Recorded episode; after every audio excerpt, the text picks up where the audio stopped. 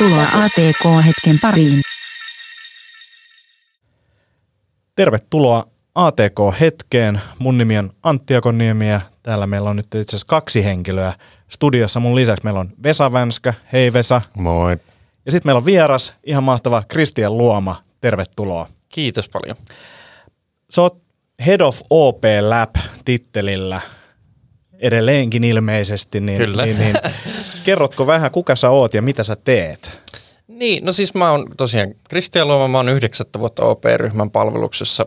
OP on yksi Suomen suurimpia digitaalisten palveluiden kehittäjiä, jos mitataan niin kuin rahallisina panostuksina tai henkilöstömäärällä, mikä aina mon- monesti yllättää ihmisiä. Mutta siellä mun sisällä mun rooli on vastata innovaatiotoiminnasta.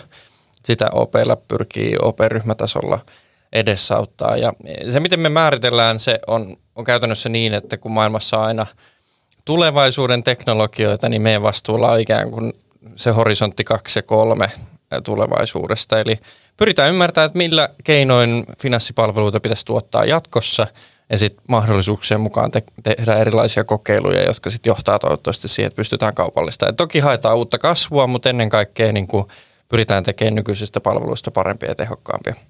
Eli voisi tiivistää tietyllä tapaa, että OP Labin tavoite on oppia enemmänkin kuin rakentaa uutta liikevaihtoa. Joo, se on ehdottomasti oikein. Ja tämä on aina vähän niin kuin vaikea teema, kun puhutaan innovaatiotoiminnasta suuryrityksistä. Että useimmiten me lähdetään lupaamaan sitä, että me tehdään uutta kasvua ja, ja niin kuin satoja miljoonia uutta tulosta, mikä on historiallisesti erittäin haastavaa startup-yrityksille ja isoille yrityksille yhtä lailla. Ja sen vuoksi mun mielestä ainoa oikea lupaus, mitä innovaatiotoiminta voi antaa emoalukselle, on nimenomaan se, että me pyritään oppimaan nopeammin. Ja totta puheen niin meillä ei ole niin isoja resursseja onneksi, että me voitaisiin edes haaveilla siitä, että me tehdään niin kuin merkittävä vaikutus meidän tuottoriville itse. Mm. Että me ollaan täysin riippuvaisia sen tuloksen tekemisessä sit yhteistyössä meidän sisäisten liiketoiminta-asiakkaiden kanssa. Eli niiden palveluiden tuottajien ja operoijien kanssa, jotka toimittaa ne asiakkaille saakka. Mua kiinnostaisi niinku myös se, että miten toi OP läpi startattiin, koska mun mielestä tulit, tuliko se niinku ihan heti alussa sinne mukaan vai pikkasen sen jälkeen, kun mä en ole ihan varma siitä, että missä vaiheessa se on syntynyt se OP läpi. OP Lab me nimettiin Masapeuran kanssa neljä vuotta sitten. Sitä ennen meillä oli sellainen kuin kiihdyttämä. Aivan. Ja, ja niin kuin se oli Palttieralla se piste, missä, missä mulle annettiin niin kuin sen valtakunnan avaimet ja, ja siinä yhteydessä me brändättiin ja luotiin se niin kuin charteri, että mitä me lähdetään tekemään. Ennen sitä OP-ryhmän innovaatiotoiminta oli äm, niin kuin käytännössä sisäisten ideoiden haravointi. Ja mun mielestä se on yksi tärkeä komponentti innovaatioportfoliossa, mutta sen lisäksi on paljon paljon tehokkaampia tapoja saavuttaa innovaatioita. Ja nyt tavallaan sen portfolion rakentaminen on ollut, ollut osa OP läpi missiota. Ja, ja tämän neljän vuoden aikana on ollut monta eri formaattia, jossa on kokeiltu, että mikä toimii, mikä ei. Ja, ja sen tuloksena on päädytty nykyiseen kompoon, joka toimii nyt. Se ei välttämättä toimi enää kahden vuoden päästä ja näin. Mutta se on mun mielestä niinku yksi selkeä havainto, että innovaatiotoiminta ei ole yhden menetelmän suorittamista, vaan siellä on niinku joukko erilaisia työkaluja, joita kannattaa käyttää eri tarpeisiin.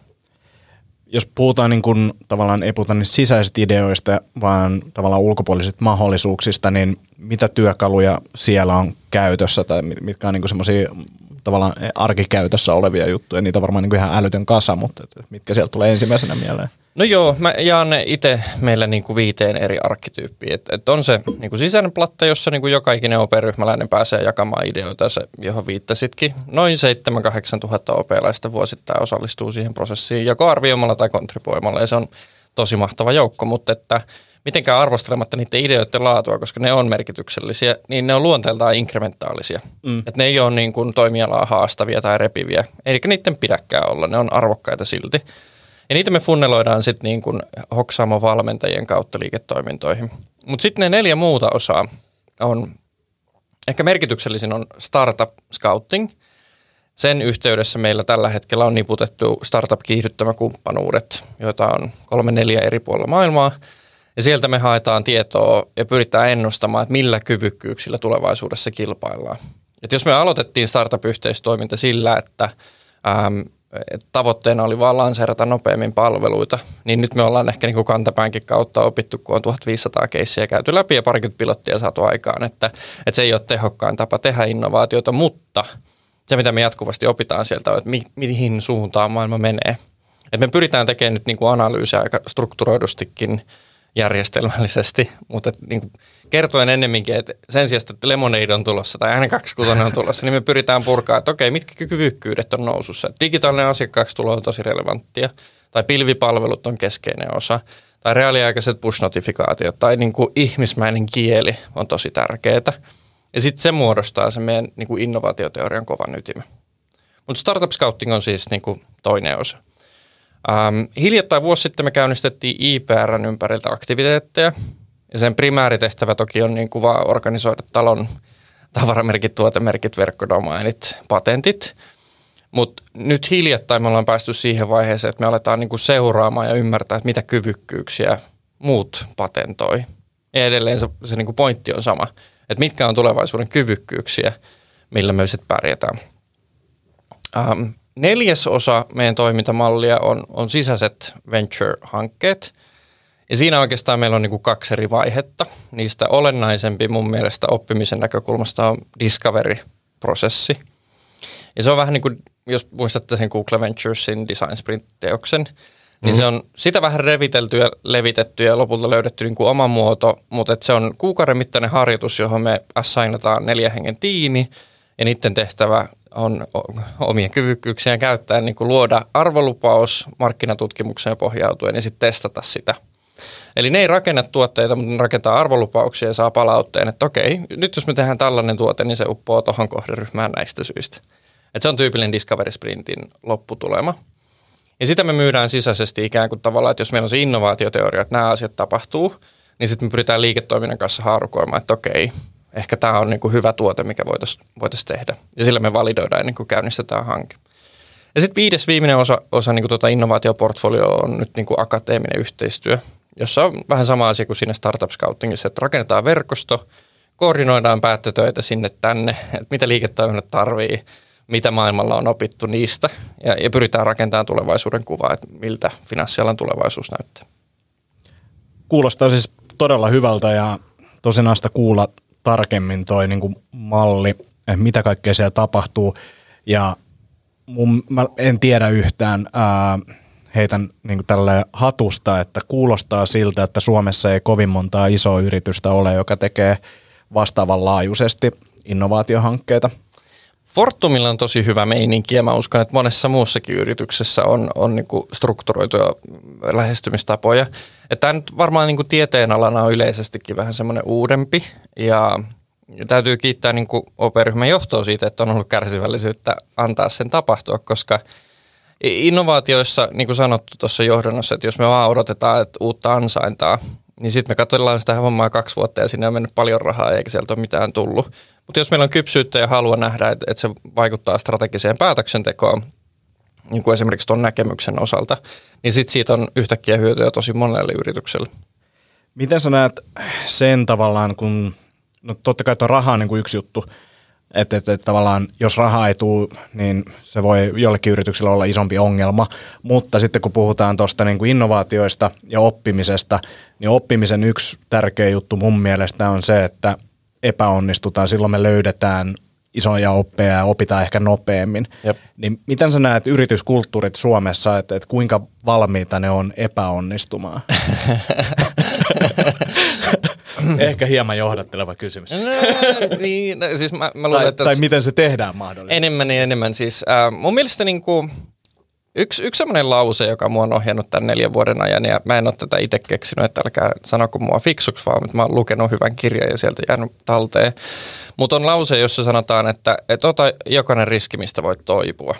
Mun mielestä koko niin kuin innovaatio – teoria, mitä mä ainakin haluan edistää, perustuu siihen ajatukseen. Että jos et sä mene alueelle, missä on riskejä, niin sä et tuu oppimaan, sä et tuu menestymään, sä et tuu värittämään sen värikirjan reunojen yli.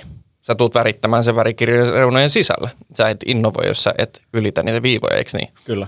Ja, ja niin kuin se ajatus siitä, että sä otat joka ikisen riskin, mistä sä voit toipua – on mun mielestä niin kuin briljantti sen takia, että, että joo, jos sä haluat innovoida ja päätät innovoida ja uudistaa ja tehdä uutta, niin sun on otettava riski.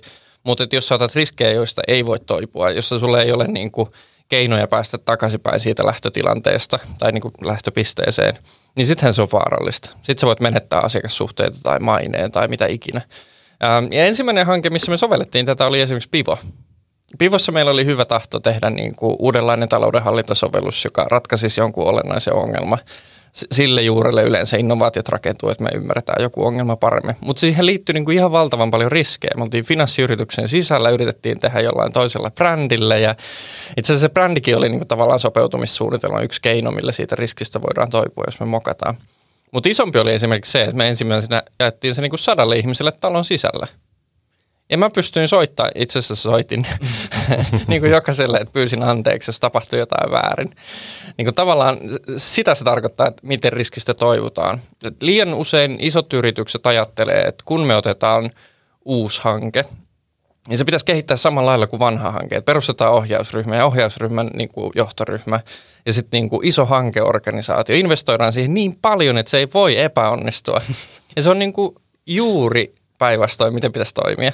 Vai sun pitäisi tehdä mahdollisimman vähän, niin kuin viittasit tuossa, ja sitten niin katsoa, että, että siitä riskistä toivotaan, mutta että, että se kuitenkin kasvattaisi sitä sun oppia siitä niin kuin liiketoimintamallin kypsyydestä tai mahdollisuudesta. Käytättekö te, tota, kun miettii riskien hallintaa ja tuossa puhuttiin jo vähän pivosta, että, että tavallaan eri brändillä, niin – niin, niin yksi, mitä itse on miettinyt paljon, että isot yritykset tekee tavallaan semmoisia stealth-startuppeja, että, että kukaan ei pysty niitä yhdistämään, eikä tarvitse nyt sanoa tässä, että nämä on ne stealth-startupit tällä hetkellä, mistä olette mukana, mutta että, että mä kokisin, että se voi olla myös yrityksellä ainakin sellainen mentaalinen tavallaan erottava riskitekijä siellä, että, että, että mennään eri, eri brändillä. Mm. Niin teettekö te tällaista? Mä voi kommentoida. Mutta sanotaanko Mut niin, hyvä idea, eikö?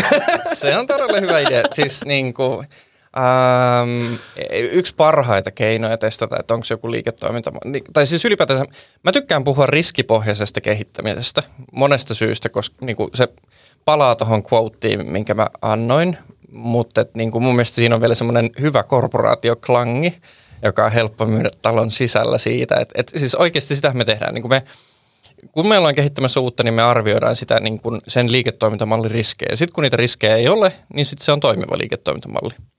Ja siihen me pyritään, että me eliminoidaan jokainen riski. Sitä mun työ on. Ja, ja näin ollen niin kuin toi, toi on juuri niin, että, että sä et halua ottaa ehkä sitä riskiä, että OP tai Pohjola julkaisee jonkun tällaisen uuden arvolupauksen. Mutta silti olisi niin kuin hyvä tietää, että jos me halutaan myydä vaikka niin kuin, äm, palvelu, hypoteettinen palvelu, keksitään nyt joku lennosta, että niin kuin osta auto ja sitten päätä kymmenen päivän päästä, että haluatko sen. Niin jos me haluttaisiin myydä Joo. sellainen arvolupaus, niin, niin kuin tyhmintä on rakentaa se palvelu, ja sitten niin kuin ostaa markkinointia sitä varten ja, ja niin kuin katsoa, että kuka konvertoi, niin kuin ketä kiinnostaa. Paljon fiksumpaa, en sano, että me oltaisiin tehty näin, mutta paljon fiksumpaa olisi vaan julkaista se mainos ensin ja katsoa, että klikkaako kukaan. Kyllä. Mm. Ja, ja tämähän on niinku tämä, tavallaan startupit tekee tätä koko ajan, tai pitäisi tehdä, ja sieltä varmaan tehdään enemmän sitä. Isot yritykset jotenkin ajattelee, että tämä on niin kuin, tai en mä tiedä mitä ne ajattelee, miksi ne, miksi ne ei tee sitä niin paljon, mutta ehkä siinä on joku tämmöinen, että tämä on niin kuin feikki tai on aitoa, mutta se on silti niin kuin riskienhallinnan kannalta niin kuin huomattavasti fiksumpi, fiksumpi tapa tehdä. Plus sitten silleen, että, että kuinka nopeasti sä saat sen palautteen ja opin versus se, että sä alat rakentaa jotain mikään ei ole niin musertavaa kuin, että sä kehität jotain palvelua, joka sitten niin kuin, mä muistan olleeni joissain hankkeissa, mitä en nyt halua eritellä Nokialle, ja sitten oli joku, niin kuin, sai hyvän idean, ja se sai kaksi miljoonaa ja kuusi kuukautta ää, niin kuin sen, sen idean toteuttamiseen. Sitten sen jälkeen me julkaistiin se toteutettu tuote ja todettiin, että ketään ei kiinnosta. Niin kuin se on ihan käsittämätöntä rahan tuhlausta kehittää millään muulla tapaa, tapaa kuin, niin kuin ensin aloittamalla siitä asiakastarpeesta. Joo, ja, niin, sano niin, niin, mä ajattelin ehkä vaan kysyä tuosta, että vähän silleen askel taaksepäin, että miten te olette niin kuin päätynyt tohon, tai että, että esimerkiksi, jos tässä näin niin kuin kuuntelee näitä eri osa-alueita, niin te olette tosi vähän teknologia fokusoituneita, kun sitten taas niin kuin jos ajatellaan niin kuin tällaista läbitoimintaa mm. vaan tämmöisenä terminä ja mennään katsoa, että mitäs läbejä täällä on, niin, niin on myös paljon sellaista läbitoimintaa, joka on tosi tekkifokusoitunutta ja jotenkin ehkä sellaista, että rakennetaan jotain competence centeria ja capabilities siihen, että, että voitaisiin sitä niin kuin teknologiaa pumppaa mahdollisimman paljon ulos ja se jotenkin tekisi autuaaksi, kun mm. tässä taas on niin kuin ihan selkeästi tämmöinen ehkä niin kuin lean startupista – lähtenyt joku tämmöinen juonne, mitä te olette seurannut ja, ja optimoinut Joo, siis paremmaksi? e- et sä väärässä ole. Ja siis totta kai teknologialla on iso merkitys ja, ja niin kuin ne osaajat, jotka meidän riveissä tekee näitä juttuja, niin niillä on vahva teknologiatausta. Mullakin on niin kuin omalla tavallaan vahva teknologiatausta, joskin ää, Tuomas Jomppaselle terveisiä, mä edelleenkään osaa koodata muuta kuin PHPlle, ää, vaikka to, Tuomas on puhunut Rubin puolesta ja näin poispäin. Anyways, se ei ole tämän, tämän pointti. Ähm, mikä se kysymys oli? niin, niin että, että miten te olette päätynyt siihen, että se on niin, Niin, et- ei niin teknologia. Niin, no, no siis mun mielestä se halu onnistua jossain merkityksellisessä on ollut se, se pointti. Ja niin paljon kuin mäkin rakastan teknologiaa, niin viime kädessä asiakas päättää. Mun mielestä tämä digitalisaatiohomma on silleen hassu, että kaikki teknologiat on jo tehty. Ähm, hyvin vähän, jos me ollaan rehellisiä kaikki itsellemme, niin tapahtuu teknologista edistymistä edelleen. Et, et niin kuin se isompi muutos, mikä tässä yhteiskunnallisella ja liiketoiminnallisella tasolla on se, että asiakkaat adoptoi niitä teknologioita. Mm. Et nyt niin kuin etenkin koronan myötä niin 50 60 on, on suhtautunut paljon positiivisemmin digitaalisiin rajapintoihin ja siitä se kasvu tulee. Ja, ja niin kuin se ajaa meitä, että miten me voidaan tehdä yhteiskunnallisesti tai liiketaloudellisesti merkityksellisiä asioita. Ja, ja siellä päässä niin kuin ne on paljon isompia riskejä, että onko markkinaa, onko asiakastarvetta. Mm. Ja, ja tota, toinen niin kuin klassinen läppä tietysti, minkä tähän voisi esittää, on, on klassinen Albert Einsteinin lause siitä, että jos on 60 minuuttia aikaa ratkoa ongelma, niin 59 minuuttia siitä kannattaa selvit, niin kuin käyttää siihen, että selvittää ja ymmärtää sen ongelman, koska sitten kun se asiakastarve on selvillä, niin kuin Pivon tapauksessa, että asiakkaat ei ymmärtänyt, että kun ne oli maksamassa kortilla, että onko niillä varaa ostaa kortilla. Pahimmat meni automaatille ennen ostoksia, ihan vaan sen takia, että sai sen turvallisuuden tunteen. Niin sitten me ymmärrettiin, että okei, meidän tehtävä tällä tuotteella on luoda semmoinen näkymä siihen, mikä oli ennen käteisen kanssa, että et paljonko mulla on rahaa, ja tuoda semmoinen kontrollin tunne, että menikö se raha. Ja se oli se ongelma. Niin siihen tavallaan ne teknologiset vastaukset on sitten taas tosi triviaaleja. Mm. Mutta jos sä menet toisinpäin, että hei, et mulla on tekoäly, niin sitten on sen kanssa niinku tosi vaikeaa sovittaa. Mm. Mutta toi on, toi on hyvä, hyvä pointti kyllä tuo teknologia ja kuinka niinku tavallaan yksinkertaisia ratkaisut on tällä hetkellä, mitä suurin osa, mitä, me rakennetaan. Monesti asiakkaat kysyy meiltäkin, että onko tämmöistä, että kuinka vaikeaa on. Ja sit niinku, ei se ole teknisesti vaikeaa, mutta meidän pitää eka ymmärtää, että miten, me ratkaistaan se ongelma ja, ja miten se tuottaa arvoa tälle asiakkaalle ja mm. näin. Mutta tämä on mielenkiintoinen tämä läbikeskustelu, koska me puhuttiin, meillä oli ää, Matias Korhosen, meidän työntekijän läksiäiset perjantaina, ja me puhuttiin siitä, että miksi me ollaan Kisko Labs. Jep. Ja se pointti lähtee siitä, että me oltaisiin ehkä haluttu olla jonkin sortin skunkworks silloin, Jep. kun tämä on perustettu. Mutta skunkworks-sanaa taas kukaan ei tunnista, mm. vaikka se olisi kuinka viileen kuulonen, että Lockheed Martinilla oli myös skunkworks. Hävittäjiä. Joo, pääkalloliput. niin, mut, mut, ja sit se pointti oli se, että, että, että läpi kuulostaa vähän, että siellä tehdään jotain keskeneräistä tietyllä tapaa, joka on ehkä osittain pitää paikkansa, mutta sitten jos miettii taas laboratoriomaailmaa niin kuin vaikka lääketeollisuudessa, niin Jep. ei siellä ihan hirveän niin semmoisia keskeneräisiä juttuja niin kuin laiteta testiin, että kyllä se on niin kuin aika viimeis, viimeisteltyäkin. Mm, Siis ne ottaa riskejä, mistä ne voi toipua, mutta et se tavallaan, että mihin, missä ne mittapaalut on minkäkin keissin kohdalla, niin se muuttuu koko ajan, eikö niin? Mm. Että et se fideliteetti kasvaa siinä tekemisessä sitä myötä, mitä lähemmäs me aletaan lähestyä kuluttajalanseerausta tai muuta. Mistä projektista sä oot niin kuin eniten ylpeä, tai ehkä projekti voi, voi olla myös asia, mi- minkä muutoksen sä oot saanut ajettua läpi OPlla? Wow, tuossa on niin kuin monta, monta teemaa. Siis totta kai mä oon, siis mun oikea vastaus on se, että mä oon ylpeä niistä henkilöistä ja niistä tarinoista, mitä siellä on onnistuttu kasvattaa ja miten se on vaikuttanut ehkä jollain tasolla OP-ryhmän maineeseen, että, että jotkut ihmiset ainakin on, on niin kokenut, että se on, on parantunut merkittävästi teknologia edelläkävijänä. Ja Jos näin on, niin se kontribuutio on ollut ehdottomasti sen arvoinen.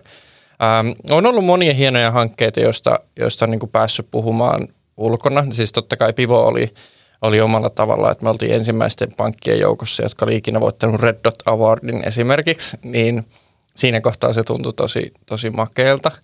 Ähm, mutta sitten varmaan niinku vaikuttavuuden näkökulmasta nämä viimeiset vuodet, vaikka me ollaan ehkä vähän vähemmän tehty sellaisia näyttäviä ulostuloja, niin on ollut vähintään yhtä tai enemmän merkityksellisiä.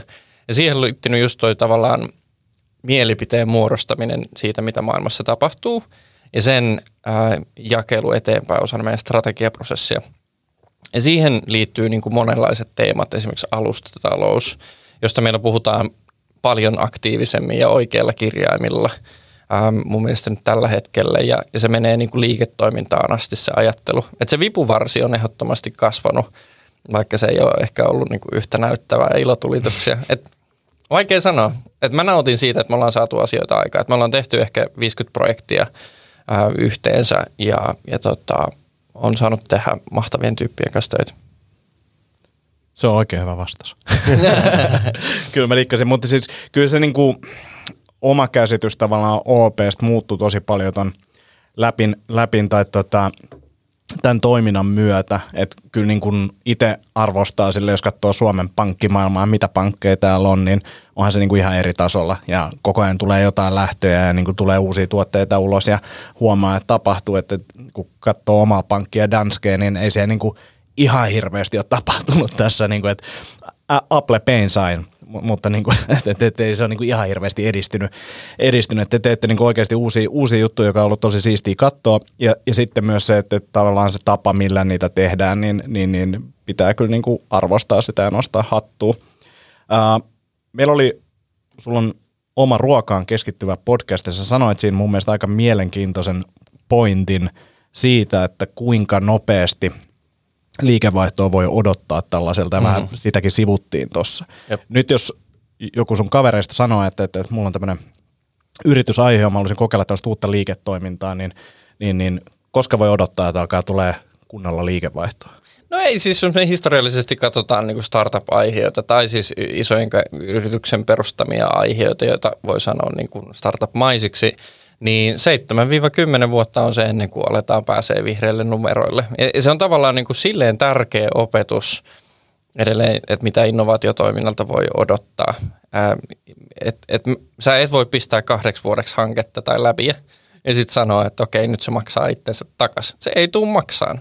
Et, jos, jos sä haluat heti maksavia niin kuin asioita, takaisin maksavia asioita, niin sitten sä teet edelleen inkrementaalisia tuotteita olemassa oleville käyttäjille, olemassa olevaa markkinaa vähän inkrementaalisesti paremmin. Ja, ja niin kuin, mutta läpillä sä pystyt opiskeleen ja ne riskit toki on niin kuin sitten tavallaan sen arvosia, että totta kai nuo tarinat, mitä me tiedetään, Twitter tai Google, niin niillä kaikilla on mennyt niin kuin se suurin piirtein sama aika. Että ne näyttää sillä, että niin kuin hetkessä niistä tuli merkityksellisiä, mutta ei mistään tule. Toi on lohduttavaa kuulla. Siis me ollaan itse väännetty kahdeksan vuotta nyt WordConnect-nimistä tuotetta ja alkuun sanottiin sitä, että joo, että tulorahoitteisesti ja tälleen, mutta toki siltikin oli jotenkin omassa takaraivossa, että kohta tämä breikkaa ja hokistikki tulee ihan just, eikä siellä mitään hokistikkiä tullut, mutta se on suora tasainen viiva, ja nyt mä oon sitä mieltä, että niin kymmenen vuoden päästä on hyvä bisnes. joo, jo, siis niin kuin ehkä se niin kuin ydinpointti tuossa, niin kuin kysyit tuossa, mistä hankkeesta olet erityisen ylpeä, niin pari tuli mieleen, jossa oli mun mielestä semmoinen sankaritarina taustalla, että me tehtiin kolmessa kuukaudessa, neljässä kuukaudessa validaatio, jos tuote, sitten ikään kuin julkaistiin, ja, ja tota, mitään ei tapahtunut.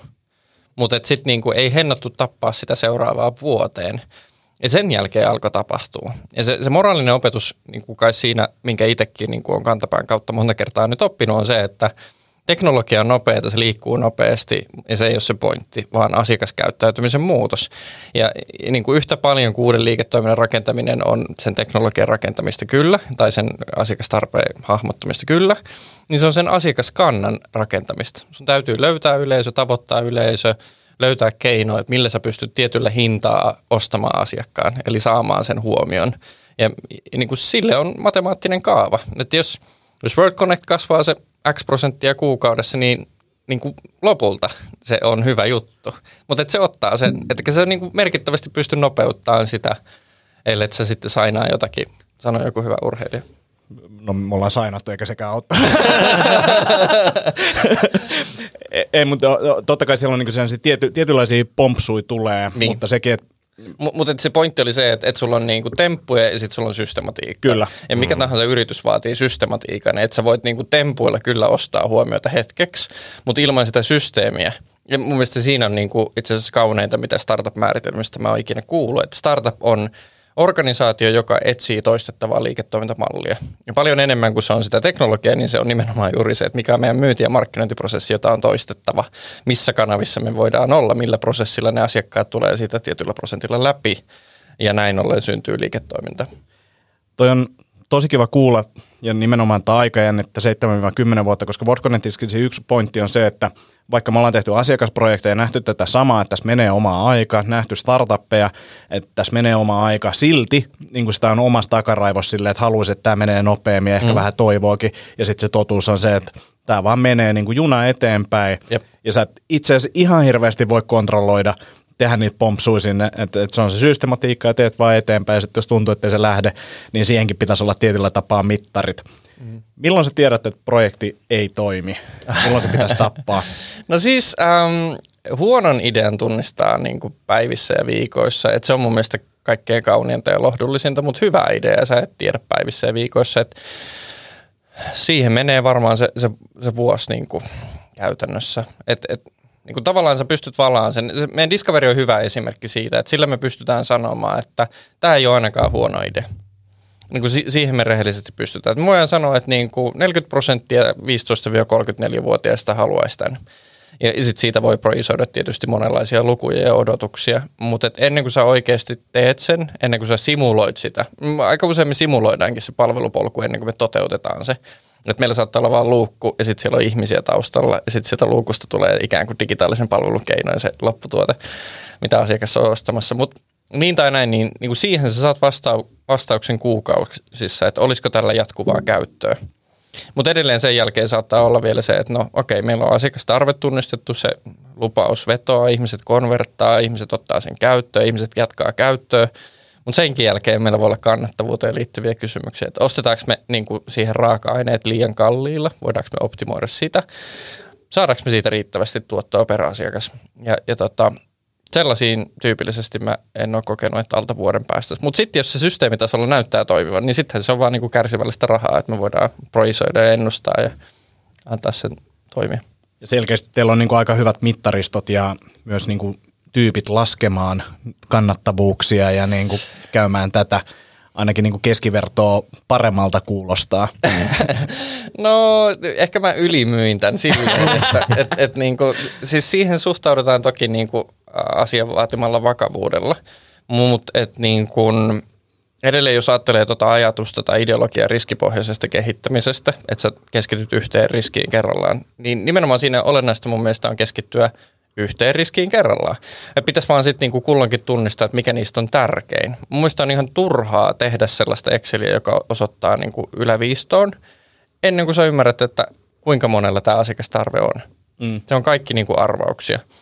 Et, et mä en haluaisi, että ihmiset, okei okay, siis sä voit tietysti ymmärtää, että onko tämä ison mittaluokan asia todella nopeasti ilman panostamista, mutta et kenenkään ei pitäisi uskoa niihin Exceleihin ja liiketoimintamalleihin – jos sä teet sitä vaillinaisella datalla. Se on eri asia silloin, kun sä teet inkrementaalista kehittämistä, silloin kun sä oot sitä samaa junaa kehittänyt monta kertaa eteenpäin, niin sit sä ymmärrät, että mikä se vaikutus. Silloin sulla on niin kuin luotettavia mittareita. Mutta aina kun sä puhut uudesta liiketoiminnasta tai uudesta teknologiasta, niin sä et ymmärrä yhtään mitään, eikä sun pitäisi valehdella itsellesi, että, että nyt, nyt tämä ennuste pitää paikkaansa. Mutta se on mun mielestä niin kuin isoin ongelma tässä meidän suomalaisen kehittämisen skenessä, että liian monesti me sitten uskotaan, että ne, kun ne tehtiin ne ennusteet, niin että se tulee se raha takaisin. Ei se tule. Ja, ja toi on hyvä pointti, niin kuin se, että silloin kun lähdetään uutta tekemään, niin mittariston luominen, niin mitä mittarit sä laitat sinne? Sä laitat jotain, että käyttäjäarviot on tällaisia 4,5 tähteä viidestä ja jotain siis, jotka ei perustu niin kuin mihinkään silleen välttämättä ole bisneksen kannalta mitään merkitystä. Se mutta, voi olla visio, joo. Niin, mutta että, toi on hyvä pointti, että, että, että ei, ei tavallaan tiedetä riittävästi vielä, että, että se pystyy niin kuin siinä vaiheessa heittämään, että täällä, näillä mittareilla tämä on viiden vuoden päästä onnistunut projekti. Joo, joo kyllä. Ja ehkä se teillä on kuitenkin se, että mihin ne resurssit laittaa. Teillä on kuitenkin monta lähtöä koko ajan käytössä, niin, niin että arvioida vähän silleen, että kuinka hyvät nämä meidän arviot on siitä ja sitten yrittää jotenkin priorisoida Joo, niitä.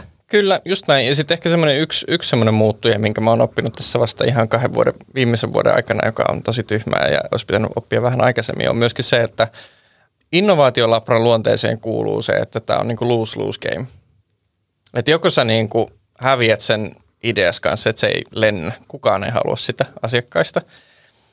Tai sit sä onnistut siinä, niissä asioissa ja häviät sen keissin liiketoiminnalle. Että liiketoiminta ottaa sen haltuun ja lähtee operoimaan sitä – et, et niin kuin varsinaisesti mulle ei mitään niin kuin Gebhard-mitalia myönnetä siitä, jos mä teen u- uusia asioita. Ma, mutta tota, niin kuin tähän jälkimmäiseen liittyy niin kuin hyvin, hyvin tärkeä moraalinen opetus. Että on tehty keissejä, jotka on ollut kiehtovia. Ne on todistanut asiakastarpeen, ne on todistanut kannattavuudenkin jo jopa jossain määrin, ja ne on lähtenyt hyvälle kasvuuralle, mutta ne ei ole mennyt eteenpäin. Ja, ja sitten mä oon ollut ihmeessä, että no miksei mene. Ja, ja sitten siinä kohtaa niin tajuaa sen realiteetin, että, että niille, jotka liike, johtaa liiketoimintaa, on, on kädet täynnä kaikenlaista ja todella, todella paljon tärkeämpiä asioita kuin mun pieni innovaatioidea siellä sivussa, niin ehkä olisi tuottavampaa sekä heidän että mun että OP-ryhmän puolesta, että mä keskittyisin sellaisiin innovaatioihin, joilla on heille merkitystä. Ja, ja niin kuin tämä pieni takaisinkytkentä siitä, että, että mitkä asiat on teille prioriteetteja, niin siihen on päästy paljon paremmin esimerkiksi tuolla just innovaationäkemyksen tai teorian kautta. Että me käydään dialogia hyvissä ajoin siitä, että me ymmärretään, että mihin suuntaan heidän maailma menee. Ja sitten meillä on vähän niin kuin yhteinen pohja ja sopimus siitä, että, pyritään tekemään sen kaltaisia asioita. Kuulostaa, kuulostaa kyllä erittäin hyvältä. Mä kirjoitin tuonne ylös. Me puhutaan siis itse siitä, että tehdään myös niin pointti on se, että riski pidetään pienen, pienenä ja otetaan lyhyitä askelia, jotta löydetään se oikea suunta. Mutta mä tykkäsin tosi paljon, että emme muuteta meidän tota, strategiaa vielä tämän pohjalta, mutta tota, ehkä sanotaan tänne jonnekin tämän riskipohjaisen kehittämisen, koska tämä oli mun mielestä niin kuin tosi hyvin sanotettu ja nimenomaan sillä, että se menee myös bisnekselle jakeluun niin kuin heti, niin, niin toi, oli, toi oli mun mielestä tod- todella hyvä. Tämä on kyllä sellainen lause, että sitä, sitä voi, että, että mä usein sanon silleen, että softaprojekti on riskienhallintaharjoitus. Mm. Että, niin kuin, että kaikki, mitä siinä niin kuin käydään läpi ja miksi me käytetään näitä kaiken maailman hiton ketteriä menetelmiä, niin mm. se on just sen takia, että, että yritetään sitä riskiä taklaa, koska tai jotenkin, että se on vähän silleen, että kun sä poistat ne, no, niin kuin sä sanoit, että kun sä poistat ne riskit, eliminoit ne, kun mm. ne esteet on pois sieltä, niin sitten se lentää. Että ei sitä jotenkin tarvitse mitenkään kiihdyttää. Mm. Kyllä tämä niinku teknologia skaalaa aika kivasti ja siitä on aika paljon hyötyä ja, ja, ja muuta. Että sitten kun sieltä vaan ne... Mm. Toi on sinänsä yksi mun lempiaiheita, jos sallitte vielä yhden pienen räntin, niin, niin tavallaan niinku se ajatus siitä, että jotakin asioita pitäisi pakottaa, kiihdyttää tai nopeuttaa, on, on mun mielestä pöyristyttävä silloin, kun me puhutaan uusia asioiden kasvattamisesta. Että on enemmän kyse siitä, että sä kylvät siemenen ja sitten sä laitat lannatteita ja kastelet sitä. Että et sä nyt voi repiä sitä tainta sieltä ulos. niin kuin, ei se kasva nopeammin tai venyttää.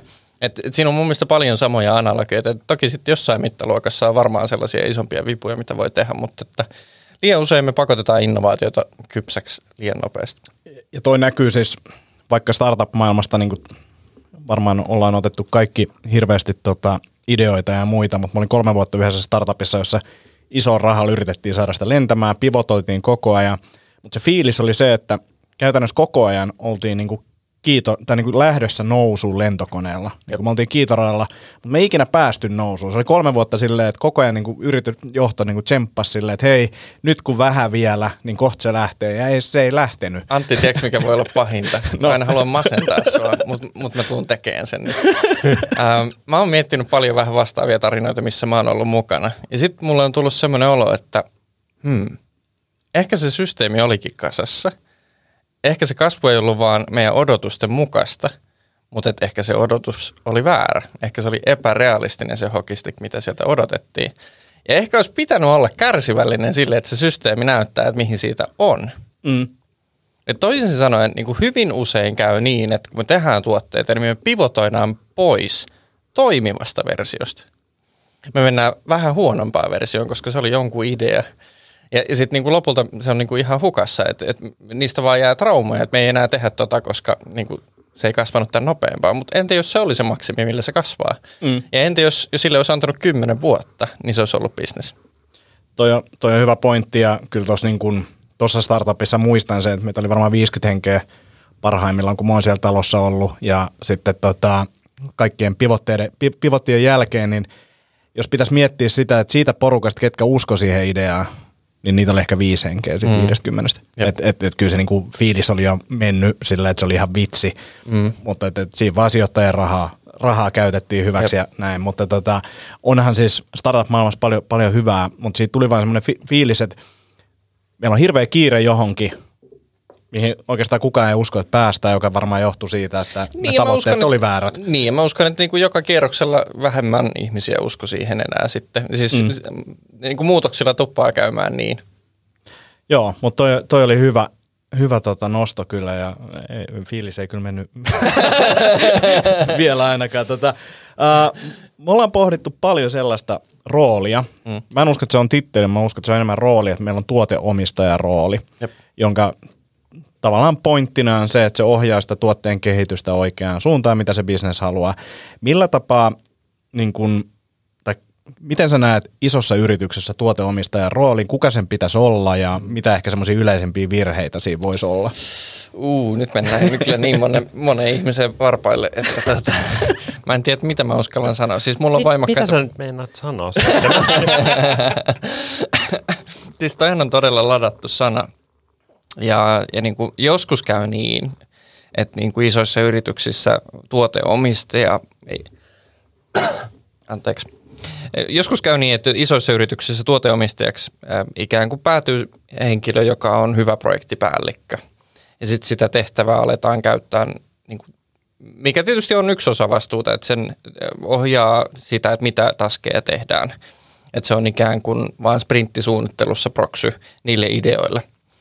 Ja mun ideologiassa tuoteomistajan pitäisi olla vastuussa siitä koko liiketoimintamallista, niin kuin ideaalimaailmassa määrittelyssä tietysti lukee, että se on asiakkaan ääni, se on liiketoiminnan ääni ja sitten se ymmärtää kehittämisestä riittävän paljon ja tavallaan siinä kolmen pallon vennikaavion keski, keskimmäisessä niin kuin ruudussa tuoteomistaja sitten puolustaa niin kuin, tai maksimoi sitä, että mitä siitä, sitä tarjoamasta voi tehdä.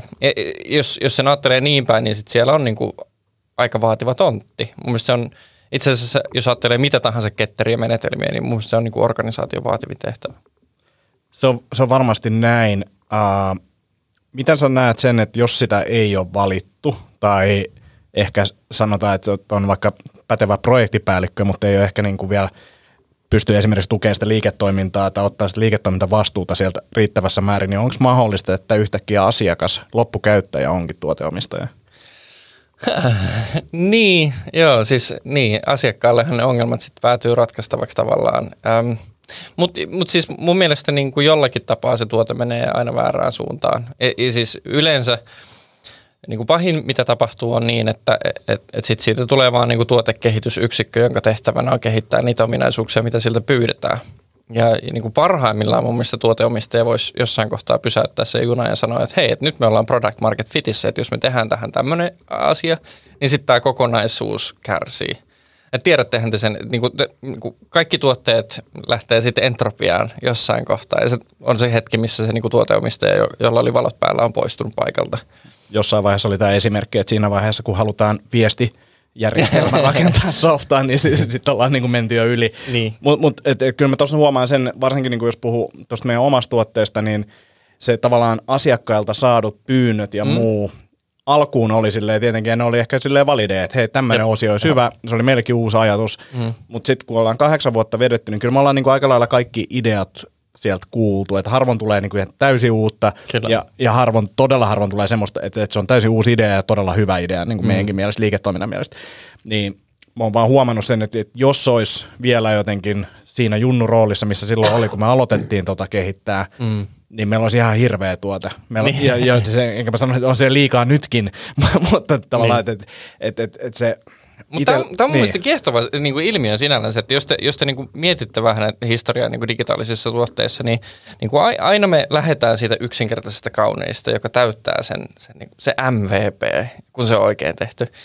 Niin älyttömän hieno. Ja sitten sit se niin kuin lähtee kriippaamaan, ja, ja niin kuin siitä tulee niin kuin mieletön monsteri, jossa on kaikki ominaisuudet, mitä ei ikinä pyydetty, niin tähän sä viittasit.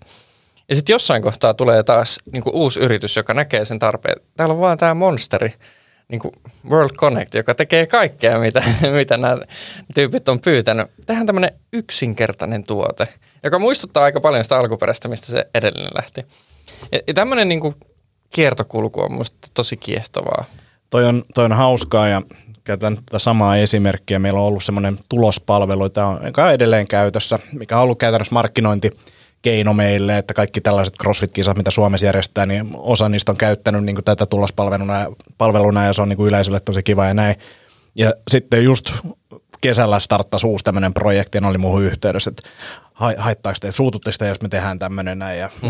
Mä sanoin, että tosta ei saa millään bisnestä, te voitte niinku tehdä ihan mitä te haluatte. Et mä olisin tosi tyytyväinen, jos me ei tarvitsisi enää ikinä et, niinku Jep, mennä jep. tonne. Et, et, se, se on vaan niinku ulkopuolelta myös hel- helppo katsoa tavallaan mm. sillä just tuoten näke- näkemyksellä, että tämmöinen tuote olisi helppo, tai niinku siitä saisi paljon paremman, mutta niin. sitten se bisnes on tavallaan uutta ja ihmeellistä, että et, et se on tosi, Mutta se on jostain syystä henkisesti paljon vaikeampaa niin kuin valita, että me ei tehdä näitä asioita. kyllä. Et se mun mielestä osoittaa niin kuin tuoteomistajien kypsyyttä, että et nämä ei kuulu tähän tuotteeseen. Et jos sä haluat tällaisen tarjoaman, niin sitten on muita keinoja, miten sä saat sen. On mm. ja kyllä tuossa niin meilläkin, kun tehdään tavallaan taloudenhallintaa, niin kyllä sitten kun katsoo jotain niin kuin samalla jotain pro ja muita vastaavia, niin on vaan silleen, että me ei niin kuin ikinä haluta tohon. Ja ne keinot tavallaan, miten ei päädytä sinne, on se, että me palvellaan vain tiettyä asiakasryhmää. Ja, Niin ja sitten teette sinne yhteensopivan siitä palvelusta muilta osin. Ja sitten siinä on yksi iso meillä on ollut se, että pitää myös kouluttaa niitä loppukäyttäjiä. Tämä on se fiksuin malli, kannattaa käyttää tätä. Voitte tehdä jollain muullakin tapaa, mutta ette todennäköisesti meidän systeemi ei enää taivu siihen.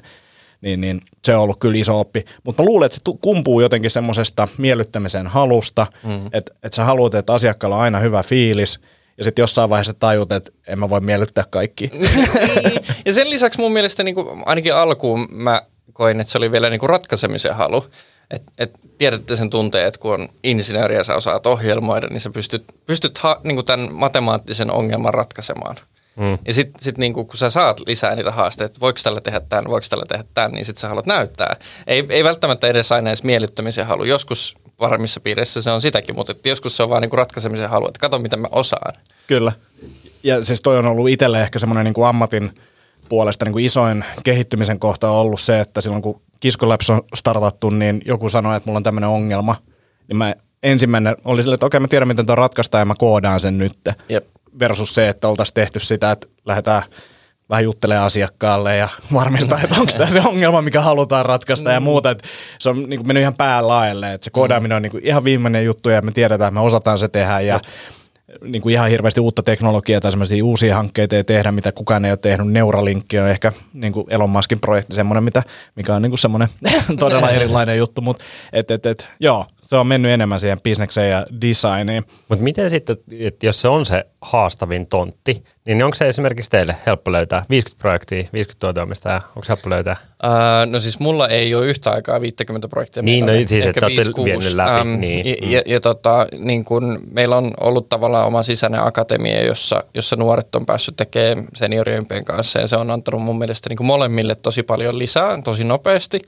Ähm, mutta et OP-ryhmätasolla meillä on, on meneillään 180, parisataa tuotetta mm. ja, ja sen verran niitä nimikkeitä siellä suurin piirtein on. Ja siis ei, ei millään Suomesta löydy sellaista määrää ihmisiä, jotka mä niin kuin luokittelisin, että tuossa on noin tuoteomistajat. Mä sanoisin, että meillä on Suomessa 50 hyvää tuoteomistajaa, jotka on jaettu tasaisesti erilaisiin yrityksiin. Mulla on siis kaksi kertaa järkätty tämmöinen tuoteomistajien torstai, joka siis on tyyliin kaksi kertaa ollut torstaina kasassa.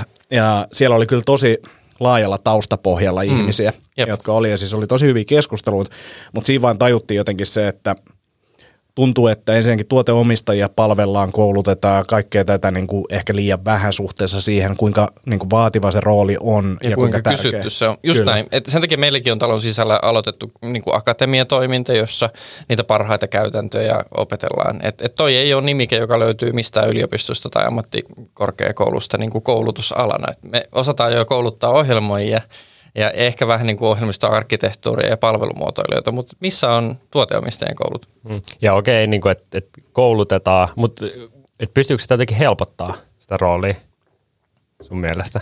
Ähm, no siis, no ju, just, just tollaiset niin meetupit on, on hyvä. Ähm, mm. Sitten niin kuin, me tarvitaan, mistä se lähtee sieltä, mäkin olen huomannut tuon saman, että siellä on tosi monenlaisia taustoja. Ne ihmiset, joita mä arvostan tuoteomistajina ähm, tai perustajina, niin, niin siellä on saattaa olla markkinointitaustaa tai saattaa olla liiketoiminnallista taustaa tai saattaa olla ohjelmistoteknistä taustaa. Ja sitten ne on löytänyt niin kuin, o- muita asioita, missä ne on hyviä. Ne on verkostoitunut muiden kanssa, jotka kärsii samoista asioista ja ne on halunnut kehittää itteensä. Et, et kyllä mä niin kuin sellaiseen vertaisoppimiseen op, niin uskon eniten.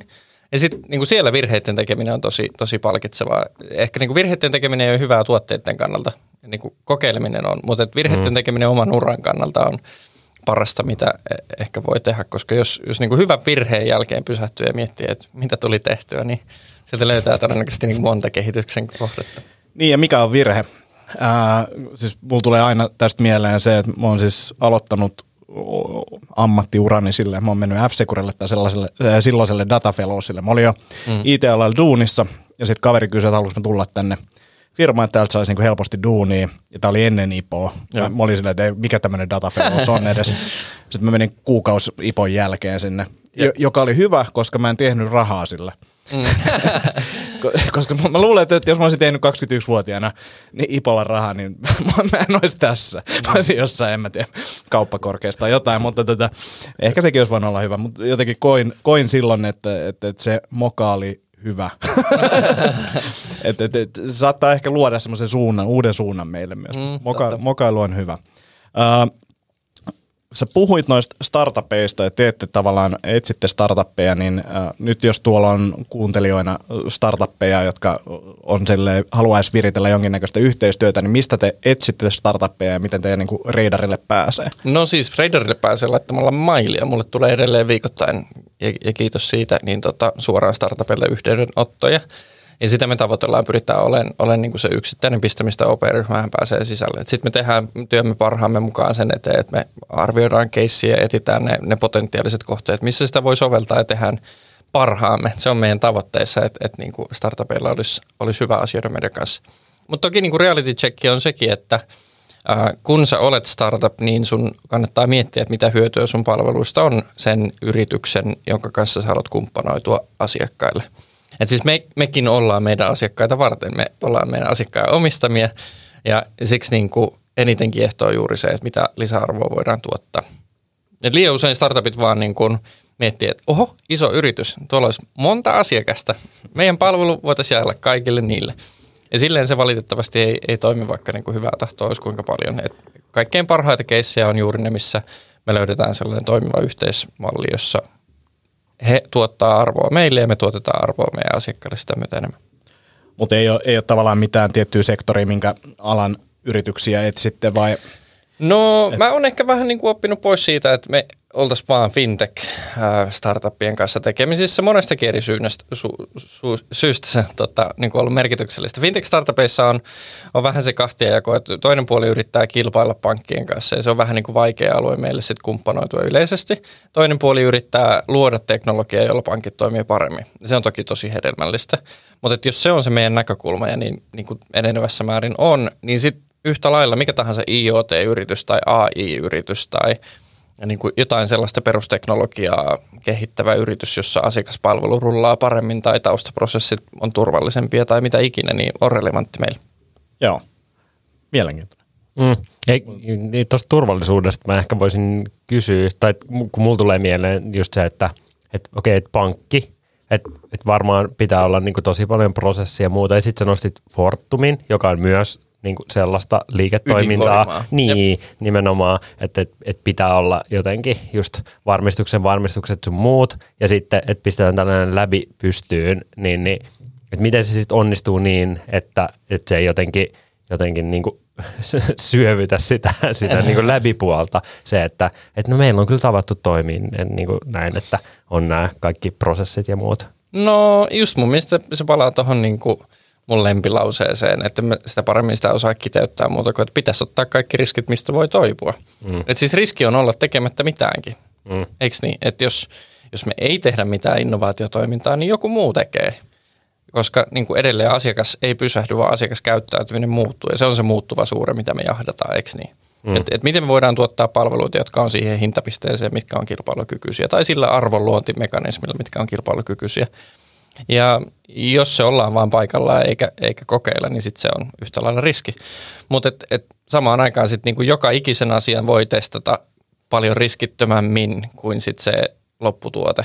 Et, okei, ehkä ydinvoimalaa sä et pysty käynnistämään muuta kuin tietyllä prosessilla, mutta ainakin finanssialalla on ihan loputtomasti mahdollisuuksia, miten sä voit rajata asiakasmäärän, asiakaskohderyhmän tai niinku eurojen puitteissa tai, tai sit mitä ikinä. Mm. Mikä on niin kuin sulle semmoinen, jos otetaan kaikki mahdollinen teknologia, eikä pelkästään Open sisällä rakennettu teknologia, niin missä olet tällä hetkellä itse eniten innoissasi? No Neuralink oli nyt mainittu jo. GPT-3 on varmaan sellainen asianmukainen asia tiputtaa tähän. Siis ähm, mun innovaatioteoria finanssialalle on, on tällä hetkellä kolmekohtainen. Et, et meillä on edelleen paljon ulosmittaamatta finanssialalla pilvipalveluista. Niin hassua kuin se onkin, mutta et se siirtymä siihen, että me tehdään pilvinatiivia softaa, niin kuin tulee kestämään vielä vuosia ja vuosia. Ja sen, sen hyödyt tulee näkyyn kustannussäästöissä. Toinen kohta, mikä mua inspiroi, on se, että miten data tekee palveluista kitkattomia, data ja teknologia. Siellä meillä on biometriikkaa, siellä meillä on tekoälyä, siellä meillä on niin kuin monenlaista analyysiä sun käyttäytymisestä tai riskeistä tai edelleen sekin voi näkyä hinnoitteluna. Et mitä paremmin me ymmärretään sut asiakkaan, niin sitä paremmin pystytään hinnoittelemaan. Ja sitten kolmas teema, joka mun innovaatioteoriaan finanssialalle kuuluu, on alustatalous. Mä en tiedä, onko se niinku teknologinen asia enää, vaan mun mielestä se on niinku liiketoimintamallien muutos, jossa me päätetään, että me ei enää tehdä kaikkea itse. Ja ideologisesti se tulee muuttaa tosi paljon sitä, että miten palvelut rakentuu ja, ja mistä me ollaan riippuvaisia. Ja etenkin, että missä me jaellaan meidän tuotteita ja miten me niin kun, Siis inspiroivinta, mitä mun mielestä voisi tapahtua finanssialalla tällä hetkellä, että me ulkostettaisiin palveluosia jonnekin muualle, missä ne operoidaan paremmin ja halvemmalla. Alustataloudesta mulla tulee aina ensimmäisenä Suomessa mieleen se, että, että tämä kaatuu johonkin niin kuin lakiin. Jep. O- Onko mä niin kuin skeptinen, liian skeptinen tämän suhteen? Mä ymmärrän sen, että tavallaan sitä pitää haastaa ja Niin. ehkä niin kuin mitä Uberkin teki Suomessa, niin tehdä vastaavanlaista. Niin, no mä oon ehkä tullut siihen pisteeseen omassa alustatalouspohdinnassa. Mä siis on, on vastannut nyt vähän aikaa sellaisesta kompetenssisentteristä meidän talon sisällä, jossa me ollaan pyritty kehittämään niin kuin siihen liittyviä kyvykkyyksiä. Mutta mun mielestä niin kuin alustatalouden vaikutukset tulee olemaan neljällä saralla merkityksellisiä. Ähm, ensinnäkin se tulee vaikuttamaan tuotteiden jakeluun. Et, et niin kuin yhä useampi osa tuotteista myydään jonkun toisen palvelun kautta. Se on niin kuin iso ideologinen muutos, että ollaanko me valmiita myymään, missä kanavissa, millä keinoin, mitä meidän pitää tehdä, että se on mahdollista.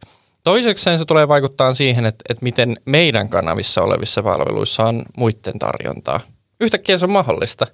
Meillä on jo siitä esimerkkejä ja, ja niin kuin tulokset on tosi rohkaisevia. Että sä voit mennä, okei tämä on analoginen esimerkki, mutta, mutta sä voit mennä Fonumin, niin kuin, jos sä oot Pohjolan vakuutuksen ää, niin kuin asiakas ja sun puhelin hajoaa, niin sä voit mennä Fonumin liikkeeseen ja se korvataan siinä. Et niin kuin palvelukokemus on parempi. Se on Pohjolan vakuutuksen tuote, mutta et niin kuin joku muu laajentaa ja tekee sitä parempaa. Ää, kolmanneksi se tulee vaikuttaa siihen, että mitä dataa me käytetään. Data on nyt erinäisissä alustoissa enemmän kuin koskaan aikaisemmin ja se tekee, niin kuin sanottu, niin tuotteista parempia. Ja sitten neljänneksi se vaikuttaa tuohon operatiiviseen.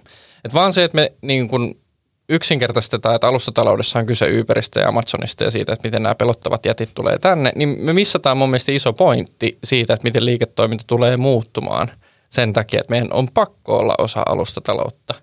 Ei ole niin, että meidän pitäisi kilpailla sen kanssa, vaan enemmän se pointti yrityksessä pitäisi olla just nyt, että miten me ollaan osa sitä, miten se hyödyttää meitä, miten se auttaa meitä toteuttamaan nykyisiä tuotteita paremmin ja niin kuin isommalla laadulla asiakkailla.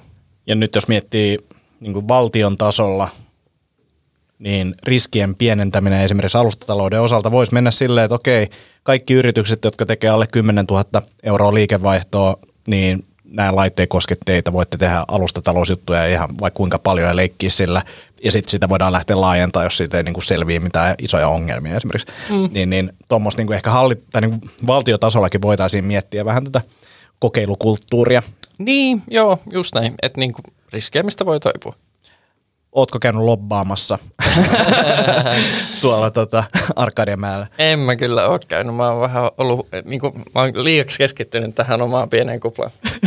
Mm, ja kyllä nyt varmaan on lait kuitenkin aika pienelle. Enemmän se on varmaan kulttuurijuttu. Ja mm. siis piti noista pilvipalveluista sanoa, niin, niin eihän sitä niinku, se, se ehkä joillain alueilla on silleen, niin kuin, että okei, että se on niin kuin ihan saturoitunut ja näin, mutta on tosi paljon. Tiedät, niin kuin, että mekin ollaan niin kuin, tosi tämmöinen skunkworks täällä, ja silti ei voida kaikissa keisseissä käyttää pilvipalveluita. Joo, joo, ja, se- ja te olette kuitenkin niin kuin Amazonissa, ja te olette Jep. niin kuin Suomen suurin pankki, niin, niin et eiköhän kaikki voisi jo pikkuhiljaa rupea tutkimaan sitä, että mitäs arvoa sieltä pilvestä voisi mm. itselleen ulos mitata. Todellakin, joo. Ei, ei siis niin kuin, on mahdotonta olla kilpailukykyinen jatkossa, jos ei esimerkiksi niitä mahdollisuuksia hyödynnä. Mutta siinäkin on niin monta tasoa, että ei pelkästään riitä se, että siis meillä on matka vielä alussa tosi hyvässä vauhdissa ja me tehdään mahtavasti töitä sen eteen, mutta et, no te tiedätte, että siis kuinka paljon pilvi eksperttejä oikeasti niin kuin Suomesta löytyy. Mm. Jos sä haluat AWS Cloudiin tehdä juttuja,